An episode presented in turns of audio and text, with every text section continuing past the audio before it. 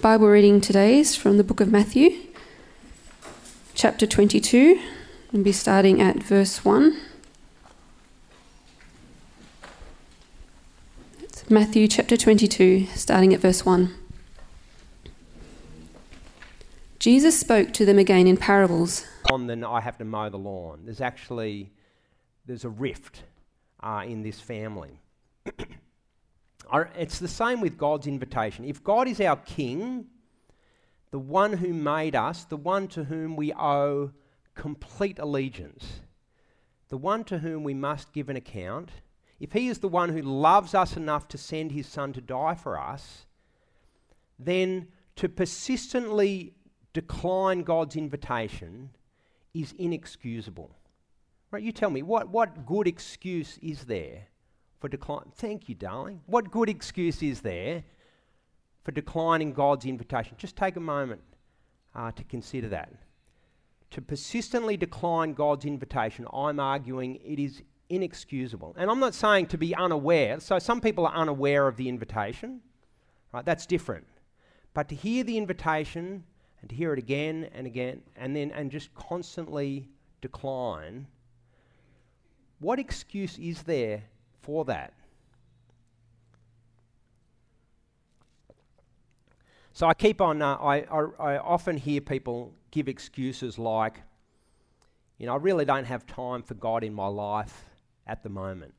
You know, have you got family or friends who think like that? You know, maybe down the track, and it almost feels like they're saying, maybe down the track, if God's lucky, I'll free up some time uh, to give Him. But I've, I've just got too much on at the moment. You know, I don't really feel a need for God in my life right now. You know, the God who made me, the God who loves me, the God who has invited me to enjoy eternity with Him, but I, I just don't feel like I've got time for Him right now. Sure, you know, your field is important. God knows the hard work that farming involves. He's not unrealistic about our busyness and our work. God knows how hard it is to start up and run a business. He knows how hard it is to manage a household. But to refuse Him, to persistently ignore Him and His invitation, the wedding banquet of His Son, right, the event towards which all history is heading, to persistently refuse that is inexcusable. Now, not only is God's invitation ignored with feeble excuses, but it is also met with hostility. So, verse 6. So, some say, you know, I've got to go off to my field, you know, I've got to, you know, go off and do some business. But the rest of those invited seized the king's servants, ill treated them, and killed them. And you just go, this is breathtaking, isn't it? It goes way beyond just ignoring God. This is treachery, complete rebellion. It is effectively declaring war on God. For God to send his servants again and again, save the date, you know, the wedding's coming, uh, will you be there? And to, to not only persistently refuse, but to murder the servants. Uh, and yet, that is what the Jewish leaders had done. That was the pattern throughout the Old Testament. And you think about John the Baptist, even, you know, year, in, in the last few years as Jesus is speaking. His call was, the kingdom of heaven is near, repent and believe the good news. That's what John called out to all of Israel. He was one of God's servants. This was part of the invitation. Join the celebration, the kingdom. God's king is coming. Will you be part of the celebration? The way you get ready is repent and believe the good news. And yet, what they did to John was they falsely arrested him, imprisoned him, beheaded him in a display of utter godless corruption. Uh, and no one was truly held to account, not by human courts, they'll be held to account by God, but no human court stood up uh, and said, This is just terribly, terribly wrong. And in a few days' time from when Jesus tells this story, this is how they will treat Jesus. I was trying to think, what is, what is it like? You've got the Pharisees, Sadducees, teachers of the law, the um, Herod, Herod's party, you've got the Romans. This is, what, this is the closest I could think of. You've got Donald Trump, President of the United States. You've got a member of the Russian mafia. You've got Osama bin Laden. You've got the head of the United Nations and a, a Greenpeace activist, right? And you go, what have they got in common? But, and so, what on earth could unite such a group of disparate people? Well, that is what happens with the execution of Jesus. You get the Pharisees, the Sadducees. They were religious, but they totally disagreed with each other. You get Herod's group, who were the godless, corrupt Jews, and then you get the Romans, who were the Gentiles. But they all band together in a conspiracy. Again, they put their differences aside in union for one cause to plot against Jesus. And what we'll see as you continue reading chapter 22, uh, and we'll see this next week a bit too, they try to outsmart Jesus. So they come up with their tricky arguments uh, to trap him in his words, to dig up some dirt, you know, to create scandal. Apparently, our politicians have, our political parties have little posses of people who do this, you know, where they dig up dirt against people in the other party. Well, that's what they were doing with Jesus. They were trying to unearth some scandal or some reason of accusation. And every time, Jesus is just so. Uh, so it's not just clever, so profound, so authoritative in his response that they are sort of they are put to shame effectively. You know, their, their, their accusations and attempts are just brought to nothing. And so they must resort to underhandedness. So they must resort to a false arrest under the cover of darkness, uh, false accusations, a miscarriage of justice. Jesus is mocked and then beaten, spat on, and crucified. This is how they treat the bridegroom. So, understandably, verse 7 the king was enraged. He sent his army and destroyed those murderers and burned their city. And at this point, can anyone argue with the king's response? Uh, you know, when you think about that picture, can you, can you argue with the rightness of God's judgment? God's judgment is a terrible thing to consider, but it is absolutely right and just. And it comes out off the back of his immense patience. But people who persistently and defiantly refuse and oppose him and even murder his servants, the God who is slow to anger is understandably enraged uh, by that sort of behavior. But what, what God does is He does something else. He broadens the invitation. Verse 8 He said to His servants, The wedding banquet's ready. It's a great banquet. But those invited did not deserve to come. Now, why didn't they deserve to come? They didn't deserve to come because of their attitude towards Him, because of their rebelliousness, because of their constant refusal. It's not based on whether they're good or bad, but it's based on their attitude towards Him and His Son. Uh, and so, on the basis of this, he says to his servants, verse 9, go to the street corners, invite to the banquet anyone you can find. So the servants went out into the streets and gathered all the people they could find, the bad as well as the good, indiscriminate and the wedding hall was filled with guests. Now imagine you received an invite to the royal wedding. How would you, how would you feel? Uh, what, what response? Come on, tell me. How would you feel? Uh, some elation? Uh, not Matt, but, uh, but you would feel surprised, wouldn't you, Matt? Because you think, man, I have no idea why they're inviting me. I got nothing to do with this thing. Uh, you know, uh, you'd wonder whether they'd made a mistake as they misspelt the name or the address. But how much more to receive an invitation from God the King to his son's wedding banquet? We don't, des- we don't deserve it.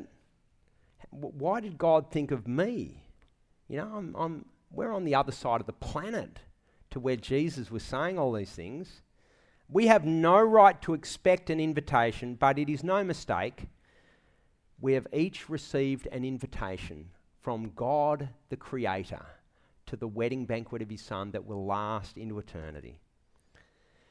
What will you do with your invitation? Now, I want to say, don't make the same mistake as the Jewish religious leaders uh, who persistently ignored him, refused, and even defied the king. Now, there might be some amongst us who haven't yet taken up that invitation. Uh, and I want to say, look at the RSVP, RSVP today. And I want to say, look, don't put this off. You know, what, what are you going to achieve by putting it off weeks or months? Maybe you need to find out more. You know, and we'd love you to come and do the Simply Christianity course with us and so on. But there is nothing, if you know that this is true, and if you know that this is a good invitation, but you have been just ignoring it or refusing it up to this point, today is the day to take up the invitation. Because Jesus could come again any day, and you don't want to get caught unaware. Why wouldn't you take up the invitation? So p- come and talk to me. I'd love I'd love you to talk to me further. If there's anything you feel like it's blocking you taking up this invitation, it'd be good to talk about it because uh, uh, we just want to help you remove any obstacle that might be in your way. For all of us who have received the invitation and accepted it, we are now called to be God's servants. You know how God sends out servants and he says, Go and stand on the street corners? Well, if you're a follower of Jesus, that's you. You know, because that's what he says right at the end of Matthew's gospel. He says, Go and make disciples of all nations, baptizing them in the name of the Father and the Son and the Holy Spirit. So, who do we invite? Here we are. We're called to be part of the banquet, but we're also called to promote the banquet, to invite. Who do we invite? Anyone and everyone, right? You don't need to do any um, social profiling Right? You don't need to sort of look at something. We're tempted to do this, aren't they? Aren't we? So sometimes someone will come up and say, "Oh, just such and such would make a great Christian." You know, you know, they're, they're just such a good, you know, such a good person. You know, they'd be a great asset to us. You know, or whatever it is. And you just go, "No, no, that's misunderstands the character of the kingdom." Right? So you go and you stand on the street corner, and anyone who passes by, you say, "I'll offer them an invitation."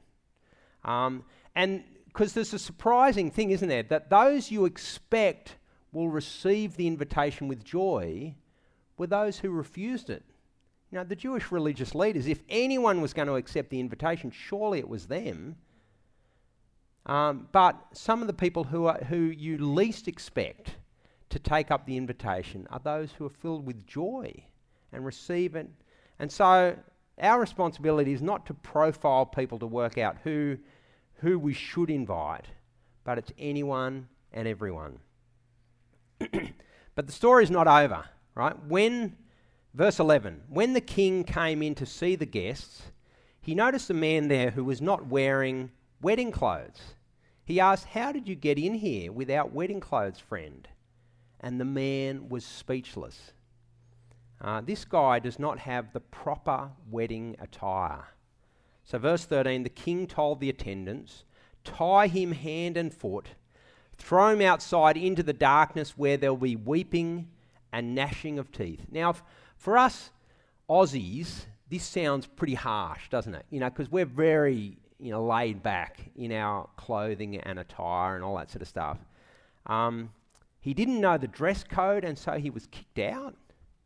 Um, this reminds me of a, one, a, really a, a, traumatic moment in my childhood, um, where it was my dad's fault actually. Um, so dad, dad was um, a member of the Sydney Cricket Ground, the SCG, you know, and his father before him, and maybe even his father before him. It was one of those things that got handed down, and so regularly, you know, we'd go down to the Sydney what is it, the New Year's test the Sydney Cricket Ground. And I remember one time we had travelled six hours from the outback town of Barellan. We'd caught the train into the city, then the bus out to the cricket ground, and we finally get there to the gates of the Sydney Cricket Ground. You know what's going to happen, don't you? There I am, you know, wearing shorts and sandals right? Sandals with a problem, right? You know, I had a polo shirt on, shorts, and sandals, and that was unacceptable attire. And they showed the little code you can't get in. So we had to go back into town. I had to buy some Dunlop, you know, KT26 and, and long socks, right? And I turned up looking utter, even more daggy than before, but uh, they let me in. Um, and uh, so, is that what's going on here? You know, like just, ugh, you know, just didn't get the dress code. Um, no, there's more going on, right? Um, so I, I just want to dig into the idea of dress code. So if you were invited to a wedding and it said dress semi-formal, what would you wear? Right? Have a quick word to the person next to you. Dress semi-formal. That was, uh, you know, what it said.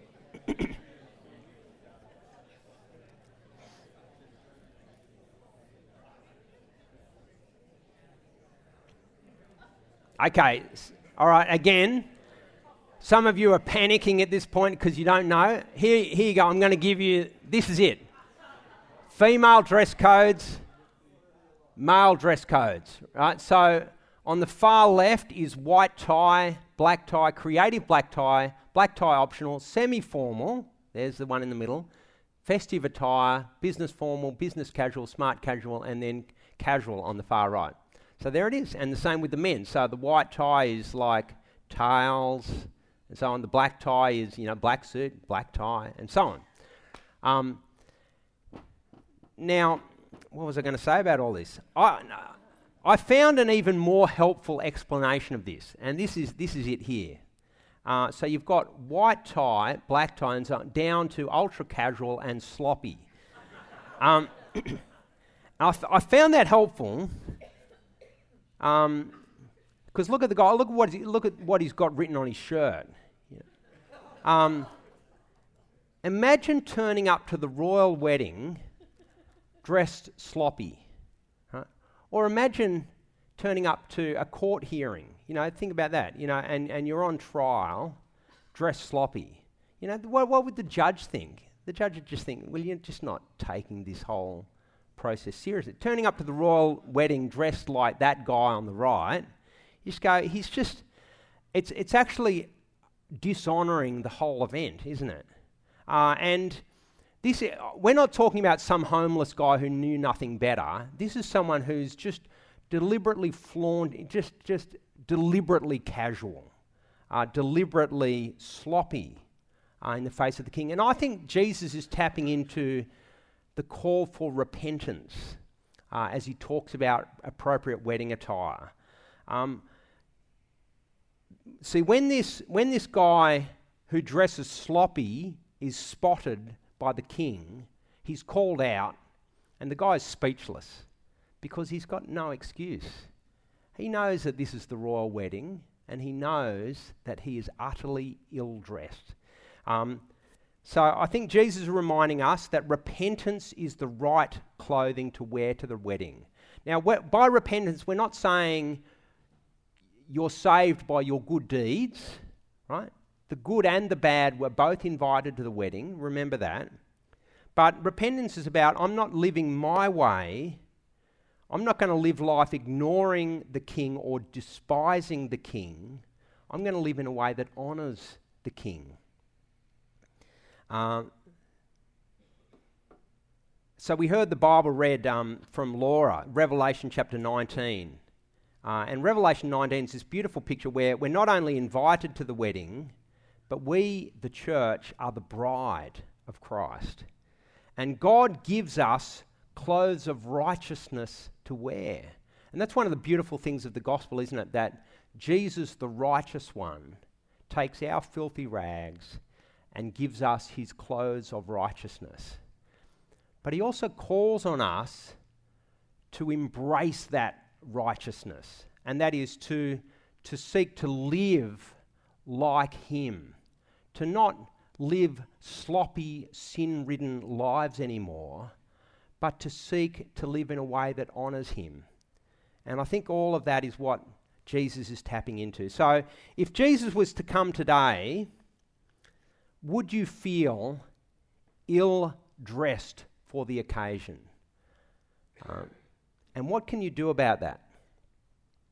Well, if you feel you might be ill dressed, you acknowledge your sin, ask God to cleanse you, which He promises He will do again and again, and ask God to change your heart so that you live for His honour, so that you live out the righteousness that Jesus has won for you. And that ought to be our daily pattern acknowledge our sin, ask for cleansing and forgiveness, and ask God to change our hearts. I want to take you to the final words of Jesus as he sums up this parable. He says, For many are invited, but. Now, how would you expect what, see, I think Jesus' words are very surprising. How would you expect Jesus to summarize this parable? For many are invited, but few take up the invitation. Yeah. Uh, many are invited, but few take up the invitation. That would feel quite appropriate uh, given the parable. Or many are invited, but none deserve it. You know, so that'd be a good wrap up for the parable as well. But look at how Jesus finishes this parable. Many are invited, but few are chosen. I think, where did that come from? Like, that just feels out of the blue, doesn't it? Um, such a surprising way. It feels, so the whole way through the parable, it feels like it's all about our choice. Will I take up the invitation or not? And yet we realize that those who enter are actually all those who are actually chosen by God. And it kind of does your head in. But let me show you a bit of a visual idea. So le- on the left hand side, here it is invitation. Choose to enter the banquet hall for God's Son, right? So that's the invitation. Come and be part of this wedding celebration. And it's an invitation that goes out across the globe. Everyone in this room, everyone on this planet. And we've just got to get that invitation out there. And it's a real choice. We each have a real choice. And yet, you step inside the banquet hall, and there is this sign chosen, all who God the King has chosen to be part of his banquet. And you realize that a choice that I thought was mine and mine alone, it's actually, it's actually God has so stirred in my heart that I can't take any credit for my part in the banquet. Uh, it's that God had mercy on me and chose me and drew me to himself. Uh, and so I don't need to second guess, am I one of the chosen? I just need to go, I'm going to take up God's offer. And if I do, I know I am one of the chosen, uh, one of those who was, has the privilege of being part of the banquet. Now, I'm going to sort of wrap things up. Uh, and I just want to wrap things up by asking a few questions. So, you've been invited to this awesome opportunity. How will you respond? Right? And that's a question each one of us needs to reflect. Um, if you've responded by saying, Yes, I'm going to be part of the banquet, then you've been called to invite others. So, will you get on with it? Will you actually be one of the servants who goes out onto the street corners and invites? Uh, and the other thing is, are you dressed for the occasion?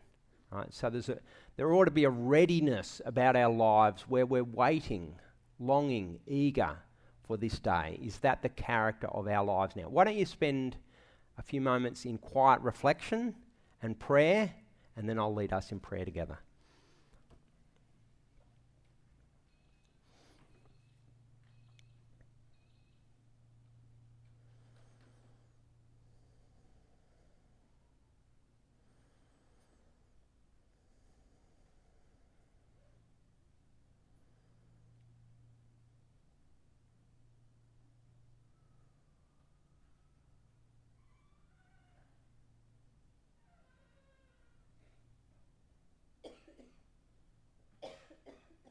God our Father, we want to thank you that you are just the, the sovereign King, the ruler of our world, that you made us, that you rule us, that one day we will give an account to you.